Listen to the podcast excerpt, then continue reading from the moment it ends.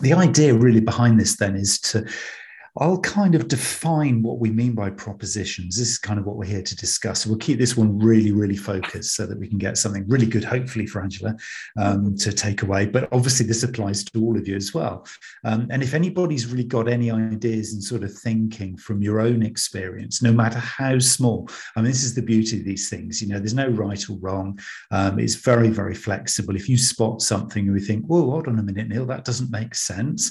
I want to know a bit more about that. Can you just kind of redefine it, then just stop me. I mean, this is not um, this is not a, a lecture or a webinar or anything like that. It's just basically an informal kind of get together to talk about this idea of propositions. So what I've done, Angela, if you don't mind, is I've kind of added on the two words which are really really important. You can call it sales or selling, but it's a unique sales or selling proposition. And the key here for all of this is the word unique. Okay, so I want to kind of just really explore that. Um, and as far as we can, obviously we're not going to give anyway um, any trade secrets for you, Angela, at all, because obviously, you know, obviously I know there's commercial sensitivities. But did you want to kind of just let everybody know? a little bit about kind of why we came up with this word proposition and thought, oh, actually, it's better to do a deep dive on this, you know, with other people around, just in case anyone else has got any ideas. Can yeah. you just give them kind of a little bit of background as to kind of why this was a bit of a challenge for you? Yeah, absolutely. Thank you, everyone, for joining this today. I, um, I spoke to, to Neil a couple of weeks ago, and um, I was lucky enough to have um, a full half an hour of his attention. So um, he thought it would be quite an interesting topic to bring up with, with a wider group. So I work for a very small, there's only nine people in the firm, um, wealth management financial services firm. And I am the marketing BD person. And we have done what we have done as a firm for 25 years. And it's very simple, and our proposition has worked and it continues to work. But due to the last couple of years, how people's um, lives have changed and their opinions are changing now on their um, looking forward to financial planning and planning for the future, retirement planning, yeah just just without us you know needing to change our own proposition people are coming to us asking for a bit of an added service. So they still want to use us they still like us.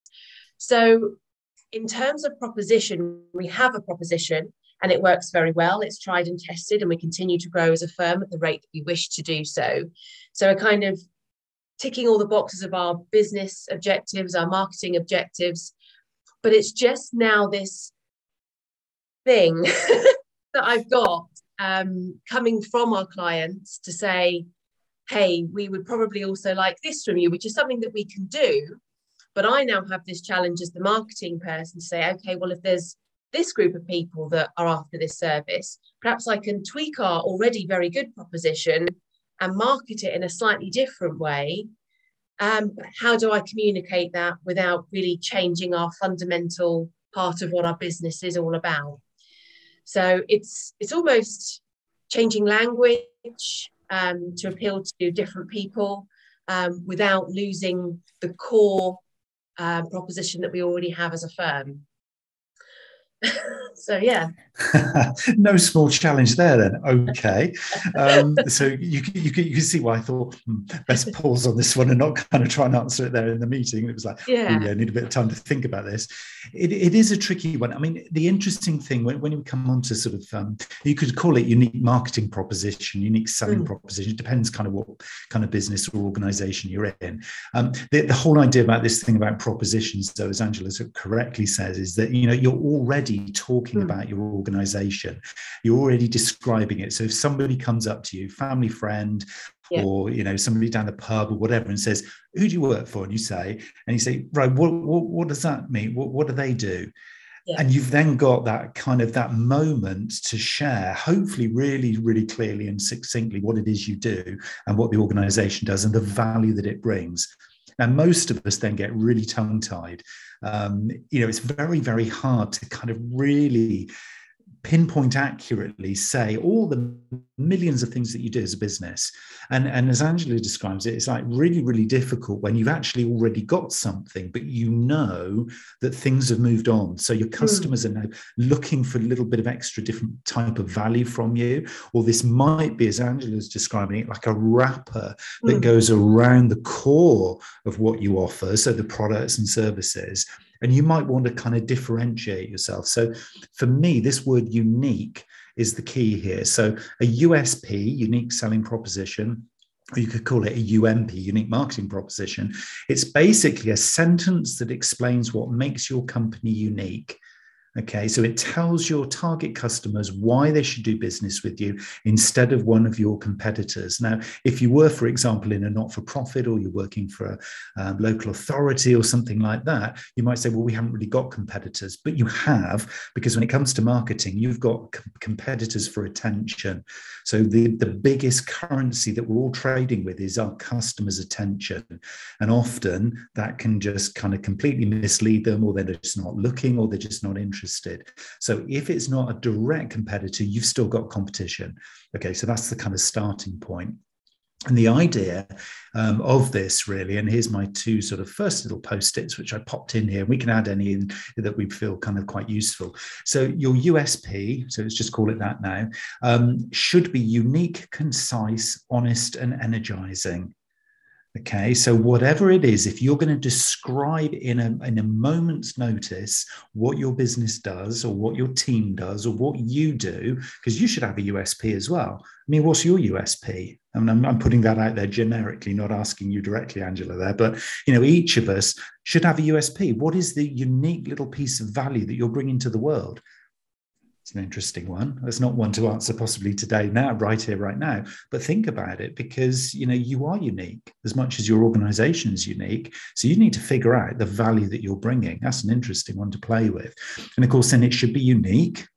And you know, when people say, "Oh, we're a professional organization," yeah, well, everybody's saying yeah. that. blah blah blah. Everybody comes up with that. So that's not good enough. You've got to dive a bit deeper. Okay, that's what this is about. Concise you've got to really be able to sum this up in a sentence or two because otherwise then you start to kind of go off piste it starts to get a little bit woolly and then the person next to you who still works in your organization is going to answer something slightly different and then you've got problems. Okay so it's got to be really tight so everybody can get it and everybody will say a consistent story. It's got to also be honest and this is the big one. I want to explore this a little bit with angela because this is a really important one. When we talk about um, propositions now, marketing messages, and our strategies and stuff. It's all about honesty, authenticity, being transparent. The world is looking at you really critically now. When I started in marketing back in the dark ages, even before the internet, is true way, way, way, way back, it didn't matter what you said because everybody would believe you. You had big marketing budgets, you do advertising, and everybody thought, oh, you know, the next shiny thing, wow, that's clever. Everybody is now so cynical, so critical. Nobody believes a word. So mm. you've got to be super honest and super authentic. So one of the things you might want to bring in is something like your higher purpose. So, what is it that your organization brings to the world over and above products and services? So, get away from thinking that your products and services are special because they're not. I can buy exactly what you're offering down the road, probably cheaper and probably at least as good a value as you're offering this is just me playing devil's advocate yeah, and being yeah. really critical. But it's true, though, isn't it, Angela? I mean, you know this. You know, it, we're all working in commodity environments now, so it's really hard. So you've got to start to trade on things that do genuinely, honestly make you unique. So maybe it's your higher purpose as an organization. Kind of why do we actually exist? Why do we come together on a Monday morning, virtually or in the office, to do stuff? What is it that, as a group of people, and it might be if you're working for a big organization, that's a big group of people, but why do you actually get together? And it isn't your products and services. There's something more. There's something intrinsic about the values that you have as an organization. So, of course, it's things potentially like culture. So, could that make a difference? Could that be something that's different? And the energizing bit to me is a really interesting one. And this is something you've got to get energy into your USP. If it's really boring, we are the cheapest, highest value, most professional organization on the planet just think of that just oh it's just so dull mm. you see so many people who've got a vision like that a, a mission statement is so boring so this has got to be energizing okay it's got to be exciting for the people taking this on and kind of like reading it or hearing it so they want to engage with you. Mm. And then, if you can figure this out, and it is beautifully simple, but at the same time, it's beautifully complex. If you can figure out what your USP is, then you can turn it into what's called the elevator pitch. So, this is the bit where you're down the pub, you've got two minutes to share what you do and where you work, or you're in an elevator, literally going between floors, and you've got somebody in there who looks like they might be a customer. You happen to get chatting, but you've only got the time between the doors shut in the elevator and then you get to that next floor. Can you pitch the value that your organization brings? That's the mm. elevator pitch. So your USP and your elevator pitch kind of work hand in hand. And that's quite an interesting little thing to play with. So that's kind of really what we're talking about here. And that's kind of where we're starting. So unique, concise, honest, maybe hopefully energizing, but something that you could be proud of. And that's kind of really where we're starting off with these USPs. And they typically follow a, a, kind of a form, if you like, in terms of actually building these. So I put some little post-its on the screen here. These are kind of six building blocks, really, for things to consider as you're starting to build this message. Um, now, if your organization has never done it before, obviously, Angela, you've done this before. So, you know, you've got stuff in the mix here that you've already got. So you're already talking about your organization, but what you're trying to do is now kind of understand some of the, the real values that come in there. So the starting point would be a very, very clear definition of your target customers and what they're looking for. You know, the basics of marketing. You know, we're not talking rocket science here. We're talking the simple kind of fact of you've got to know who your target audience is. Now, you might be sitting there listening to this and thinking, well, yeah, obviously and of course, we know who our target audience is. But with a USP, you might find it's USPs. Okay. Mm. So for a different target audience, it could be different. So the actual unique proposition that your target audience is taking away could be different based on person X over here or person Y over here, who they're both customers, but they've got a very different kind of translation of who you are as a business. So you might want version A of your USP and you might want version B. So I don't think there's actually necessarily one USP. And in fact, there could almost be infinite USPs because it's actually in the eye of the beholder. It's actually not what you're saying, it's what they're hearing. Mm. So maybe there's something in that. Maybe there's something interesting in there that you could play with. And of course, it is what they're looking for. Now, one of the things here that um, I'm going to kind of jump ahead of myself a little bit here with this first post-it. So we're still on this post-it one. Um, is that actually what they're looking for is a is a how to describe this? They're not looking for features and benefits, okay, of what you provide. What they're looking for is an outcome. Mm. Okay, so they're not looking for the outputs of what you do, they're looking for an outcome. They're looking for spending time with you, considering what it is you've got to offer, because you make a difference to their world. In other words, at the end of the transaction, at the end of the communication, at the end of reading or watching what it is you're sharing with them in your marketing, advertising, or sales, their world is going to be better and different to what it was before they encountered you. Mm. In other words, the outcome is what they're after. How does that make them feel? Yeah. How does, how does that make, them feel? Them it's feel? what's in, yeah. it's, it's what's in it for me. Absolutely. And and I think a lot of people say, oh, our USP, well, is we've got this product and it's brilliant, and everybody's going to want to buy it. And the world just yawns and the tumbleweed just rolls by and it's as dull as you like. So what we're looking for here is kind of what is it that you could do or say or be or communicate openly, authentically, and honestly, and with energy that would actually change your target customer's world. Mm. What would that look like? What would that feel like? Because this is a really subjective thing. They've got to get this thing really, really quickly. So, how is their world going to be different as a result of working with you? Okay, because that could be a real hook. It could be something really interesting in there. Second one is what makes your product or service unique. This is always a tricky one. And I've, I've spent decades, I kid you not, decades of talking to companies um, about their products and services, and they're super proud of what they offer. We've spent millions developing this product. We love this product. It is so much better than the competition. And I sit there trying to stay awake, drinking coffee to try and stay engaged with yet another boring story about products and services and features and benefits. The world does not care. It really doesn't. You're no different. You're nothing special. And when I play that back and do it in that really tired voice, they often look at me as like, hold on, we're paying you to advise and guide. And I'm just and turning it around and saying, that's what I'm doing actually, because I'm being the customer. The customer mm. really doesn't give two hoots about what you're saying. Oh, we spent all this money and we're so proud of what we do. Yeah, because it's all about you.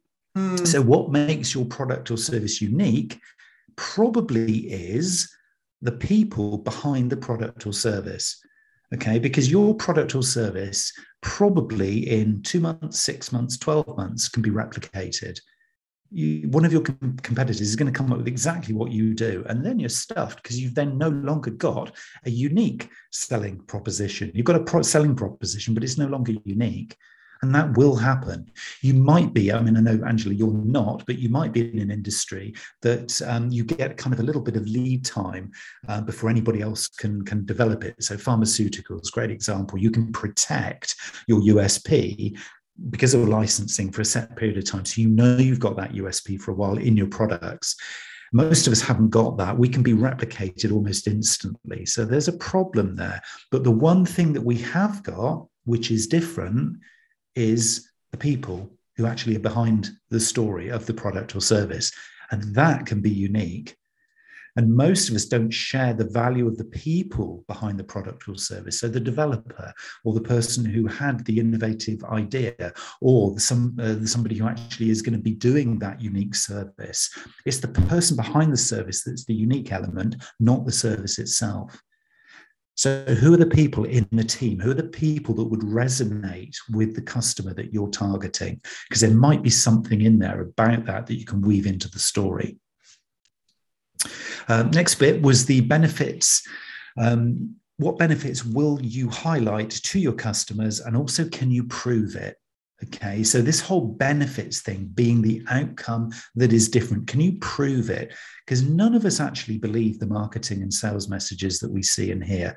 We're all so, so savvy now. And we've got at our you know, fingertips, we've got all the answers, we've got all the alternatives. We can go search elsewhere and we can prove that actually you're not who you say you are. But if we can prove it by great testimonials and case studies and that kind of thing, is there something in there where somebody can actually see very, very clearly that they're not the first person to experience the value that you're promising. Somebody else just like them, and that's the key here, somebody else just like them has already been there and enjoyed it and is already continuing to benefit. So that's why things like Trustpilot and um, you know all these kinds of um, you know google reviews and, and the like. These are why these are so powerful because it just shows that somebody like you has been there before. And particularly in travel um, if you go to something like say booking.com and you look at the reviews you can actually specify somebody by their criteria. You can filter down the reviews to somebody just like you in terms of you know kind of your profile. And so you see their reviews and it gives you that level of confidence that yeah i'd i'd go to this particular place or i'd buy from this particular business because there's that feeling of security behind it. And that's a you know kind of almost preempting that lovely outcome that you're facilitating.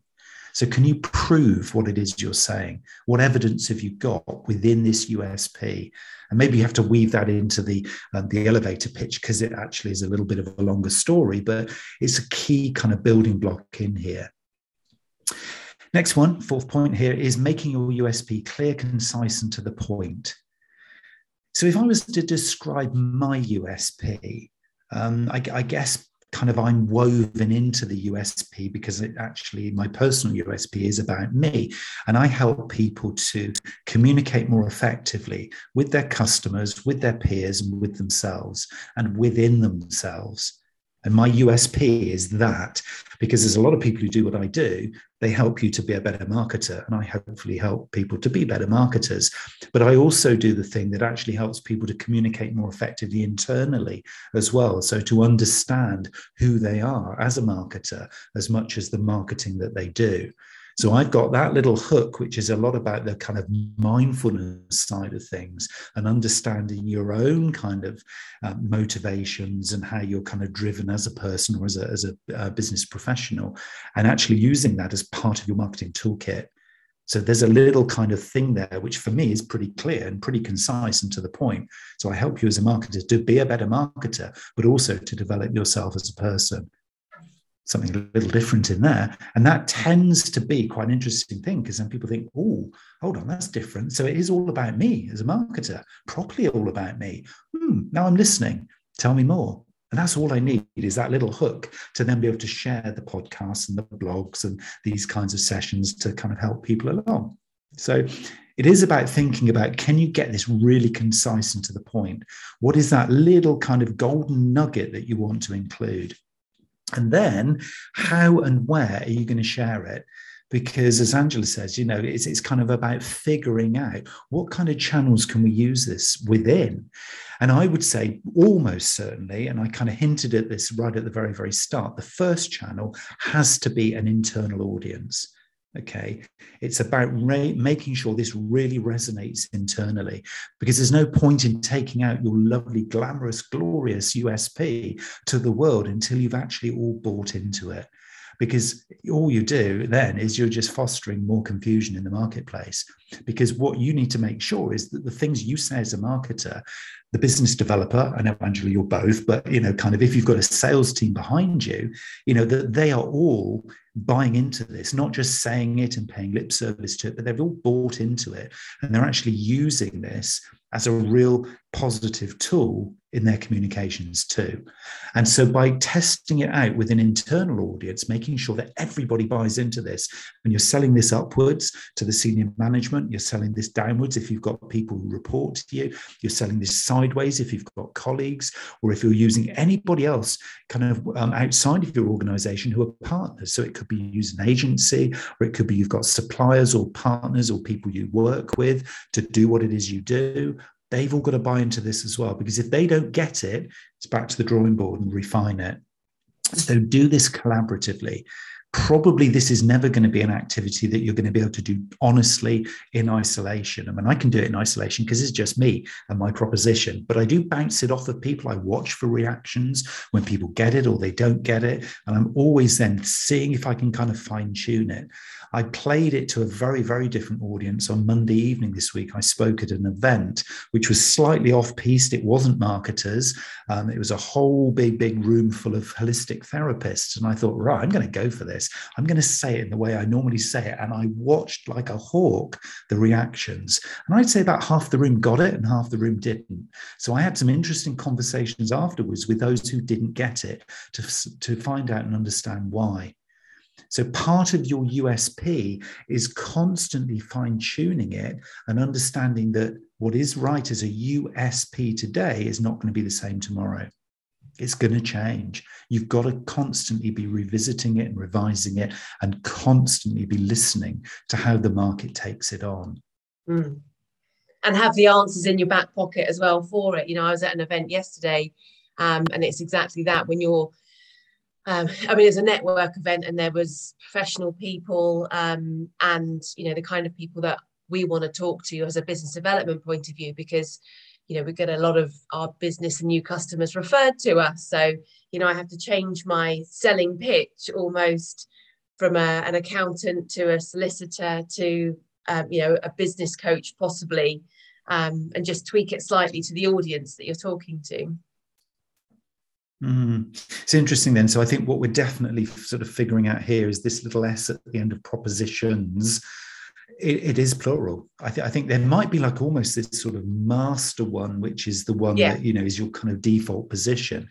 But I think what we're talking about here is tuning that kind of that strap line or that kind of almost a mindset, because the way you've described it there, Angela, is that it's as much a set of words as it is actually a mindset of kind of retuning in to the person you're about to speak to yeah. on, on terms that kind of resonate with them. Yeah. That's a really interesting point, actually. I think you've just fired up something quite interesting there.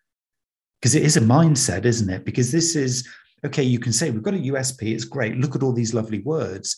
But unless it's something you can actually convey and talk about, it's not worth the paper it's written on or the no. screen that it's printed on. It is a mindset, isn't it, as much as anything? Yeah, you've got to picture somebody that they might have in their yeah repertoire of clients and think, okay, well, how is the service that we offer going to benefit them and their clients, and how can they talk to their clients about us as an added service that we're going to bring to them in order for them to be able to refer us to them. mm. So it's making their life easier in that regard, yeah. isn't it? Yeah. And trying to get them to kind of buy into that mindset, that kind of that unique value that you bring based on the change in sort of outcome for the for the end user or the end customer.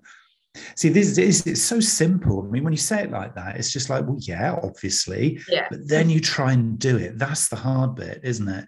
Is because actually then translating the theory here into actual practice is the really tricky bit. I mean, when I said about the people side of things as being, for you, Angela, um, you know potentially a, because you know you're a service based business so a lot of this is about relationships mm. how much of the the people element do you think is part of the the usp that all the you know the propositions that you kind of work with Yes, it is. You're absolutely right because we don't have a product that's bigger or better than anybody else's. Um, it's all about our approach as a firm, as a financial services firm, because what we offer is um, financial services, and like you say, we are we we give the same thing that another financial or independent financial advisor would give, um, but the, the USPs that we have um, within our firm are the, the approach that we give and the type of people that we work with. So again, you know, we wouldn't be suited to every single person that wanted financial advice out there. You know, we have our atypical type of client that likes us and we like them because it's a lifetime's worth of um, service that we're going to give to them. We're talking about what they're going to do when they finish work. So it's not just setting up a mortgage, having a house, and then selling it on five years later and probably going with somebody else. It's from the age of about probably 40, 45, setting up their pension, nurturing that, looking after them, and making sure they have a nice life when they do finish work and then beyond. So yeah, it's it's really it's all about the people, it's all about the relationships, it's all about our approach. Um, and for us as a firm as well is being fair to the client and saying no sometimes um, and yes sometimes because we know that it's a lifetime's worth of relationship. So we want to make sure that we're working with the right type of people that they don't waste their time they join us and then they leave. Um, so yeah we we we do have propositions because um, there's t- different type of people that we do work with but um, yeah it is all about the people definitely. Mm. I'm seeing and kind of feeling just the way you describe it there. I'm almost in my mind's eye, I'm kind of seeing a almost like an overarching one that is for the firm almost to kind of just keep a sort of a consistency maybe that kind of reflects the culture yeah. like you say you, are not a huge business but there is still a, when you have a collection of people there is a natural kind of culture that kind of exists it's either top down or it's collaborative or whatever it is so it's almost like you have this overarching kind of proposition for each of you that kind of you can all share and buy into yes. and then for me in my mind's eye i've got these kind of streams then coming sort of you know falling off of that and kind of hanging on to that overarching one, which are very, very target audience specific. Yes. And it feels to me like underneath it, it's almost like there's a level two USP that is actually very, very much, as you say, for the accountant, for the coach, for the financial advisor, for the lawyer. Yeah. It's kind of almost that they have their own version of it. Mm. And it's very kind of discipline specific So it's almost then you kind of almost like semi reinvent yourselves based on who you're talking to with, with yeah. the very clear persona in mind. So each one of those has a, you know, a very, very clear, yeah, kind of sort of face of that particular sector, if you like, or face of that particular customer. And then from that, it feels like there would be yeah, a lot more kind of clarity over the kind of tone of voice. It doesn't feel like you'd be reinventing the propositions that much. Feels more like it's a sort of a tone of voice, and maybe some of the terminology that's used yeah. could be just enough. So you're kind of almost translating the same thing across a number of different target customers, basically. Does does that kind of make sense? I mean, yes, do you see it, it, that way, or do you do you, do you do you see it more as no? But we need one. We need one USP that is going to sort of no, no, not at all, not at all. You know, we, we know that um, within the firm we're all different people, but we, like you say, we all have the the same values, and um, you know, we all kind of work under the same sort of culture, and that's why um, the company is of the age that it is, and everybody works very well together. Um, but when it goes out to finding new business and selling your property, proposition and finding new clients, is you're absolutely right. You just change your narrative, you just change language very slightly to reflect the type of person that you're talking to and the type of client that that person might have. Um, mm. So yes, but yeah, like you say, it is an overarching. That is what we do. That's fundamentally what we do. But I'm talking to this person who might they be needing to help. Okay well this is what i know that we can do for them. This is what i know i can do for that type of person. Um, but yeah fundamentally it's the same thing but it, it is. And I, I wonder actually, again, just building on this whole idea of, you know, people is the unique element and it is very specifically for you uh, and, and your team because, you know, of what you do and the size of the organization. Might be slightly different in a much larger organization. I know uh, Jake and, and, and, Daniel work in a very, very, well, similar kind of industry, but a very different kind of scale of, of organization. And you know, I think maybe there's an opportunity here almost to have like a face sort of somebody literally physically who is in the organization who kind of represents each of those streams yeah. or threads if you like that hang down for each of the sectors so if you have for example your lawyer target customer they have their translated version of the usp but also maybe as part of that they have a face who they can identify with from within the organization. It's almost so that they can see that it's, it's, called the mirror effect, and it's a you know psychological technique that's been used in marketing for, for well centuries, where you actually replace somebody who looks and sounds and feels actually like the person you're targeting. And if you have somebody in the organization who kind of represents that, so if we're talking about a lawyer there, it's a rhetorical question. You have to answer this, but do you have somebody who would really resonate with the lawyers? Could they be the face of that proposition that comes out there so that when this particular lawyer customer sees, or lawyer partner here in your case, kind of sees, you know, this particular person in the communications, in the marketing materials, or whatever they think, oh, this is a business just like me. I mm. would resonate with this because of that mirror effect. They see themselves within the proposition. Because if we're looking here at outcomes and making life better and seeing a great outcome, what's nicer than actually seeing yourself in those marketing materials or hearing yourself in those stories? So if there's somebody within the organization who reflects that back to the customer, that's a potentially a really strong thing. And, and that can't be replicated because you've got a unique person there. So hmm. to me, replaying the physical people you have in your team or in your business or in the wider group could be a really interesting thing to play with there. I mean, if, if you were to test that and play with that, what I'd always recommend is begin with one.